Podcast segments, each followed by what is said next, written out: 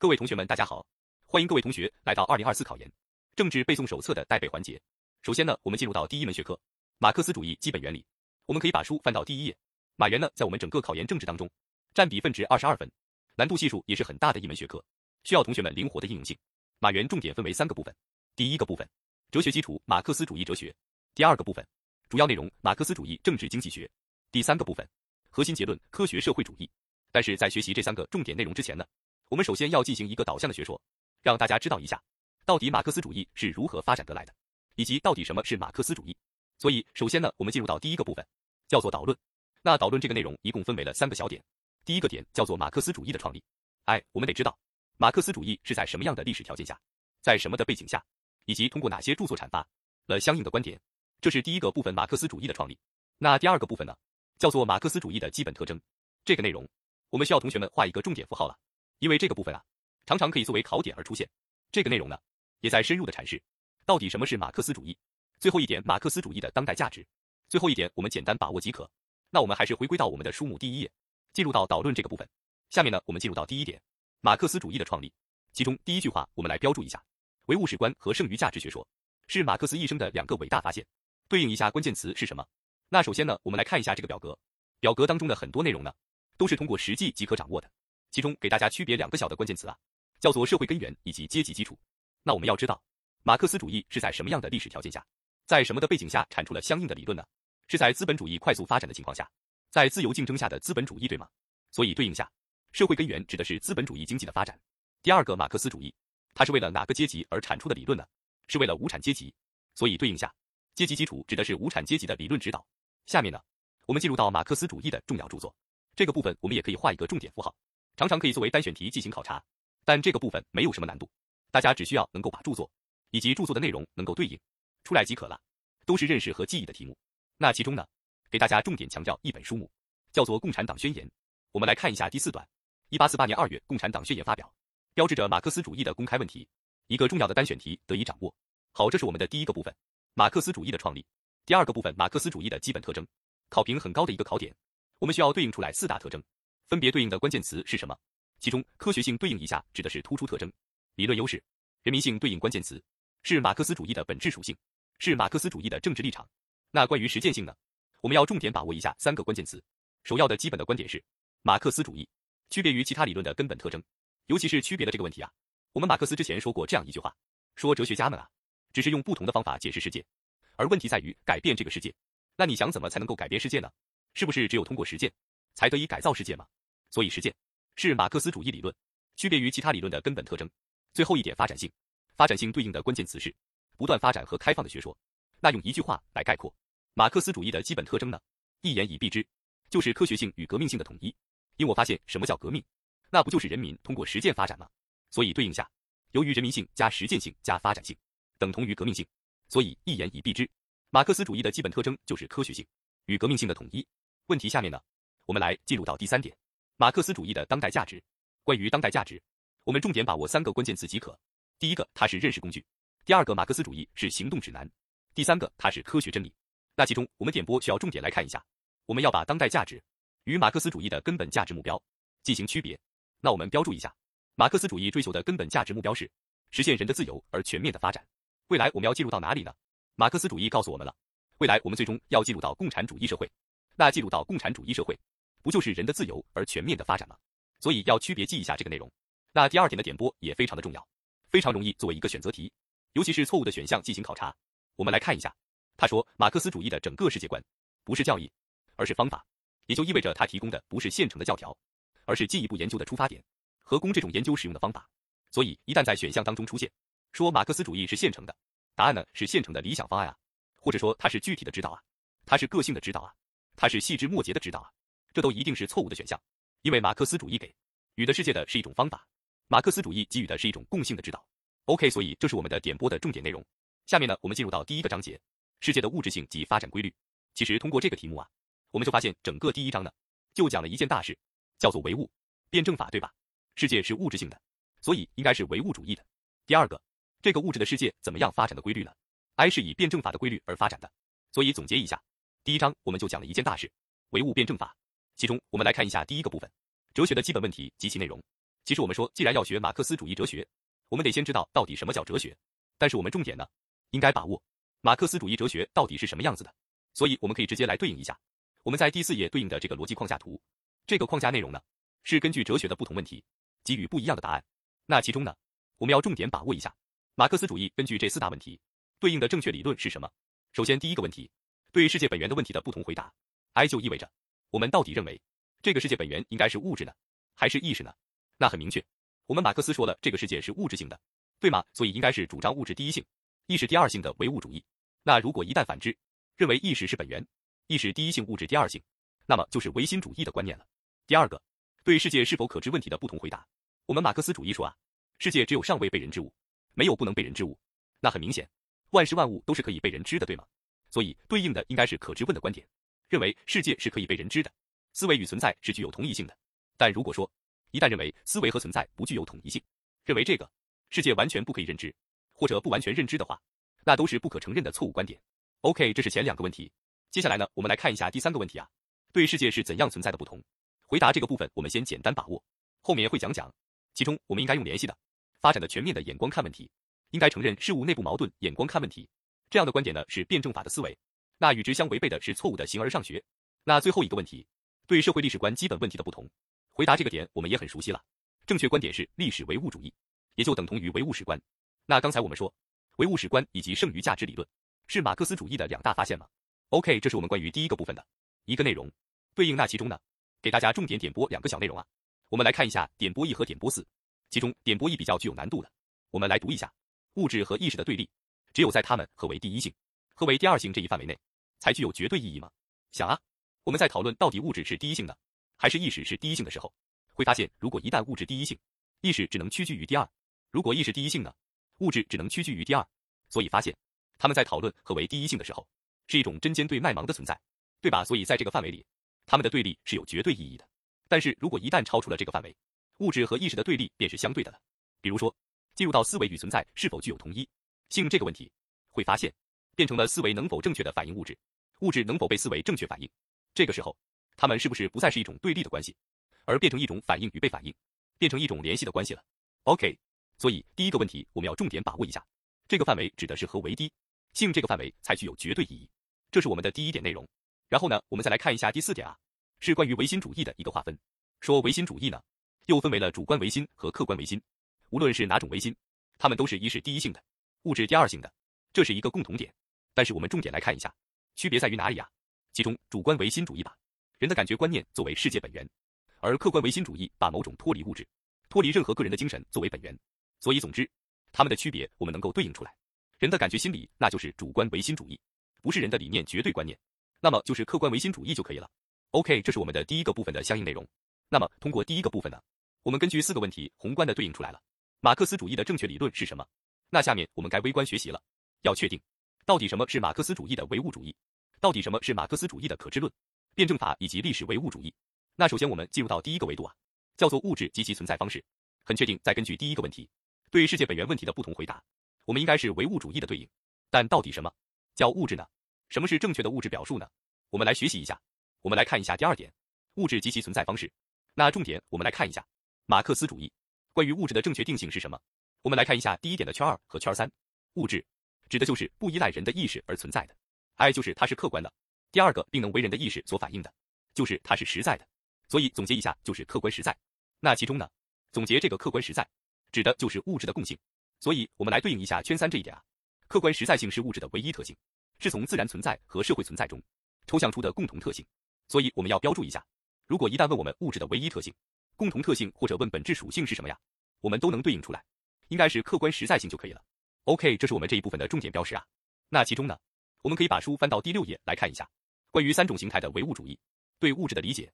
我们先确定一下，唯物主义呢，是一个从古至今不断发展的过程，无论是古代朴素唯物主义。近代形而上学唯物主义，还是现代辩证唯物主义，它们的共性都是物质第一性，意识第二性的，但它们也是存在区别的。那其中我们来标注一下，古代朴素唯物主义认为什么是物质呢？标注一下，指的是具体的物质形态。而近代形而上学呢，认为微观结构层次，原子应该是物质的范畴。你会发现啊，无论是具体的物质形态也好啊，或者微观结构层次也好啊，它是不是都是一个一个的个性，对吗？但是我们的物质呢，是对于整个世界的一个本源的表述啊，所以它不应该是一个个性，而应该是一个共性。是哪个共性呢？刚才我们说了，应该是客观实在性，所以我们来标注一下现代辩证唯物主义物质的范畴，正确表示什么是客观实在性，这个共性就可以了。下面呢，我们来看一下点播，给大家重点解析一下圈二和圈三啊。圈二不要混淆，自然科学物质结构概念与哲学物质概念。自然科学大概是什么样的呢？应该是物理啊、生物啊、化学啊，或者微观结构、层次原子，这是不是一个一个的个性？而哲学的物质范畴呢？它应该是一个共性存在。我们在讨论整个世界的本源是什么样子的，对吧？所以，我们来对应一下它们的关系，应该是个别与一般，个性与共性的关系。那其中个别就等同于个性，一般就等同于共性，所以它们是完全两组等值的概念啊。那其中，圈四也是非常容易出错的一个小点，给大家重点标注一下啊：马克思主义以前的唯物主义。比如说，古代朴素唯物主义啊，近代形而上学唯物主义啊，他们都是不彻底的，都是半截子的唯物主义。为啥半截子呢？我们来看一下，主要指的是在自然界这个维度上，在自然的观点上认为是物质的，I 就意味着他认为自然界为什么在不断的野蛮生长呢？O 是由物质决定的，所以在自然的观点上是唯物主义的。但是人类社会这个历史的观点上呢，他们却认为是由于人的思维，人们的脑瓜特聪明，所以导致人类社会快速发展。所以你看，如果一旦意识决定物质，主观决定客观了，这是不是犯了唯心主义的错误？所以呢，他们在人类社会的历史观上犯了唯心主义错误，所以他们是不彻底的半截子的唯物主义。但咱马克思主义不一样，无论是在自然界的自然观，还是人类社会的历史观，我们都很确定应该是客观决定主观，应该都是唯物主义的。所以只有我们马克思主义是彻底的唯物主义，因为我们无论在自然的观点上，还是历史的观点上，都坚持了唯物主义。那么通过第一点呢，我们学习清楚了马克思主义的物质观。啊，物质就是客观实在性这种共性。下面呢，我们要继续探讨那第二点和第三点，物质与运动，运动与静止。我们标注一下，这是马克思主义的运动观。我们发现了，只要是物质，在任何条件下、任何情况里都在运动。所以，我们标注一下第二点的括号一，物质的根本属性啊，或者说固有属性啊，或者存在方式啊，对应答案都是运动。那其中关于运动观呢，我们要重点把握两组无法分割的范畴，它们二者谁都离不开谁了。第一组范畴呢，主要指的是第二点的括号三。我们标注一下，物质与运动是不可分割的。如果设想不运动的物质，就是形而上学错误了，就是这个物质只会静止不会运动，形而上学错误。或者呢，设想无物质的运动，那就是主观意识思维在运动，那不就是唯心主义错误了吗？所以标注一下，设想无物质的运动将导致唯心主义错误，这是第一组无法分割的范畴。那第二组呢，在第三点的括号二，我们标注一下，无条件的绝对运动和有条件的相对静止构成了对立统一的关系，运动和静止无法分割了。如果只见运动不见静止，犯了相对主义诡辩论的错误；如果只见静止不见运动，犯了形而上学不辩论的错误。那我们学清楚了呀，只要是物质就一定在运动，那只要是运动的物质，一定会在哪里运动呢？一定会经历时间占据空间吗？所以第四点，我们在学习物质运动与时空的关系。那这个部分呢，我们重点把握两个问题啊。括号三和括号六标注一下，时间的特点是画起来一为性，就是时间一去不返是不可逆的。所以这个部分是可以通过诗词歌赋进行考察的，只要这个诗词。体现出了我们应该珍惜时光，我们应该不负韶华，都是可以对应出实践意味性的。比如说“雕栏玉砌应犹在，只是朱颜改”啊，这样的表述都是可以的。那第六点，我们标注一个有限的、无限的。当说时空是有限的或者无限的的时候，前面必须加一个具体的对应点，其中具体的物质形态的时空是有限的。比如同学们现在可能在拿手机听我们的音频，用耳机在听好了，这都是具体的物质形态，它们的时间空间是有界限的。但是呢，如果一旦立足于整个物质世界的整个宇宙呢，好像无边无际了。所以整个物质世界的时空是无限的。那其中点播这个内容呢，我们标注一个圈一，根据物质的对应点，能够分别对应出来共同特性是什么，根本属性是什么，存在形式是什么。那给大家强调一个最后一点啊，叫做时空是运动者的物质的存在形式。我们标注一下，单独出现也对，单独说时间或者单独说空间是运动者的物质的存在形式，都是正确表述。那最后呢，我们根据整个物质世界进行一次分化，叫做物质世界的二重分化。标注一下括号一，人类改造世界的实践活动。是世界分化的关键，那分化成什么了呢？分化成了两个内容。第一个内容，自然界分化出了人类社会。想想我们人类是如何通过自然界分化出人类社会的呢？通过人有计划性、有目的的实践，对吧？挖掘自然界为我们所用，改造为人类社会。这第一重分化是通过实践而实现的。第二个呢，从客观世界中分化出主观世界。那你想，我们是不是说过一句话，叫做认识来源于实践呢？所以为什么有主观世界呢？不也是通过实践而得来的吗？所以我们说实践。是两重分化的关键所在。那通过前五项内容啊，我们学清楚了关于马克思主与物质观的一个相应内容。那下面呢，我们说物质虽然起到一个决定作用，但意识呢，是起到一个反作用的。所以第三点，我们在学习物质与意识的辩证关系内容。那意识呢，也是一个非常具有难度的知识点，给大家来点清一下重点啊。那其中我们首先要明确，到底什么叫意识？我们来看一下第一点的括号一：意识是物质世界长期发展的产物，是人脑这种特殊的物质的机能和属性。就是小狗脑、小猪脑，它们都不能有意识，只有人脑才能够有意识。但是我们也不能过分夸大人脑的作用，不是说有了人脑就有意识的，而是什么呢？我们来看一下，指的是狗客观世界的主观印象，也就意味着我们通过人脑对谁产生反应呢？通过对客观世界产生反应，然后每个人的反应都是不一样的，所以是主观的印象。这是什么叫意识啊？那第二个意识起源于两个维度，标注下可以啊，自然界和人类社会的产物。那其中社会历史产物，我们标注两个小词。第一个词叫做劳动起到决定性作用，第二个语言是思维的物质外壳，是意识的现实形式，所以语言起到的是促进作用。那最后第三点啊，叫做意识的本质，我们标注一下，意识的本质是客观世界的主观印象。我们可以通过最后一句话一起去记忆。由于意识所反映的对象是客观世界，所以意识的内容是客观的。但是尽管对同一个世界、同一个事物产生的反应呢，人们之间还是不一样的。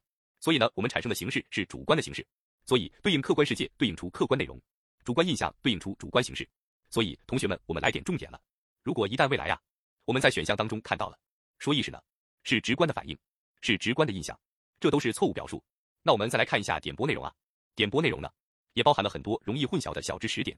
那其中我们先来看一下第一点啊，叫做高级动物也有感觉和心理。我们老说小猫咪啊能有什么坏心眼呢？啊，没问题啊，它们是有心理的，但是它们没有意识，因为意识实践都是为人所特有的。所以未来同学们又点重点了。在选项当中看到了说人工智能啊，机器人啊，小动物们啊，他们如果一旦拥有了意识啊，实践呢，一定是错误的表述。下面呢，我们回归到意识的相应考点，我们来进入到第二点啊，意识对物质具有反作用，即意识的能动作用。我们重点把握五个关键词：意识具有目的性、计划性、创造性，指导实践、改造客观世界，具有调控人的行为和生理活动的作用。比如说，我们总说腹有诗书气自华，我们总说希望同学们有昂扬的斗志来面对考研，为什么呢？因为意识是可以调控我们的行为的。那第三点啊，主观能动性和客观规律性的辩证统一，其中呢，我们要重点把握一下它们的关系，谁应该作为前提而存在？我们可以理解一下，我们是唯物主义的，所以应该是客观决定主观，客观是主观的前提，对吧？所以我们来标注一下，主要指的是应该是尊重客观，规律是发挥主观能动性的前提，而规律这个词啊，是一个非常高频的考点，所以我们重点来看一下点播的内容啊，其中规则是人制定的，而规律是客观的，是不以人的意志为转移的，所以人不能创造、消灭、改变规律。也不可以完善规律，人可以干嘛呢？可以认识规律，利用规律，尊重规律，遵循规律，这都是正确表述。那其中规律呢，又分为了自然规律和社会规律。我们标注一下关键词啊，自然规律是自发的，而社会规律是自觉的。那其中呢，我们在马原很少出现比较级，但这个比较级是一个正确表述，我们可以记一下，叫做认识社会规律比认识自然规律更困难，这是一个正确表述。那第四点呢，进入到意识与人工智能，其实这个考点特别简单，我们只需要能够对应出来。什么是人工智能所具备的？什么是意识所独有具备的就可以了，不要张冠李戴即可。那人类的意识呢？是知情意的统一。人的意识的本质属性是社会性，人可以理解自然语言，而人工智能呢？它只是人类理性智能的模拟和扩展，它不可能具备社会属性，它难以完全理解自然语言的能力。而且人脑当中总有许多东西是无法被跨越的，比如说我们女人的第六感，比如说幻想啊，这种非理性因素啊，这种潜意识啊，都是无法被跨越出来的。所以只要能够对应清楚来。什么是意识的表述？什么是人工智能的表述？得以区别，就完全没有问题了。那第五点，世界的物质统一性原理啊。总的来讲，来表述一下，这个世界本源应该是什么呢？哎应该是物质吗？我们整个这一个前三个部分都在学唯物主义，那整个世界都应该是物质的。比如说，世界有什么呀？有自然界，自然界是物质的。人类社会，人类社会也是物质的吗？那整个主观世界呢？主观世界也是源于客观世界的，所以整个世界都是物质的就可以了。好，这是我们第一天的带背内容。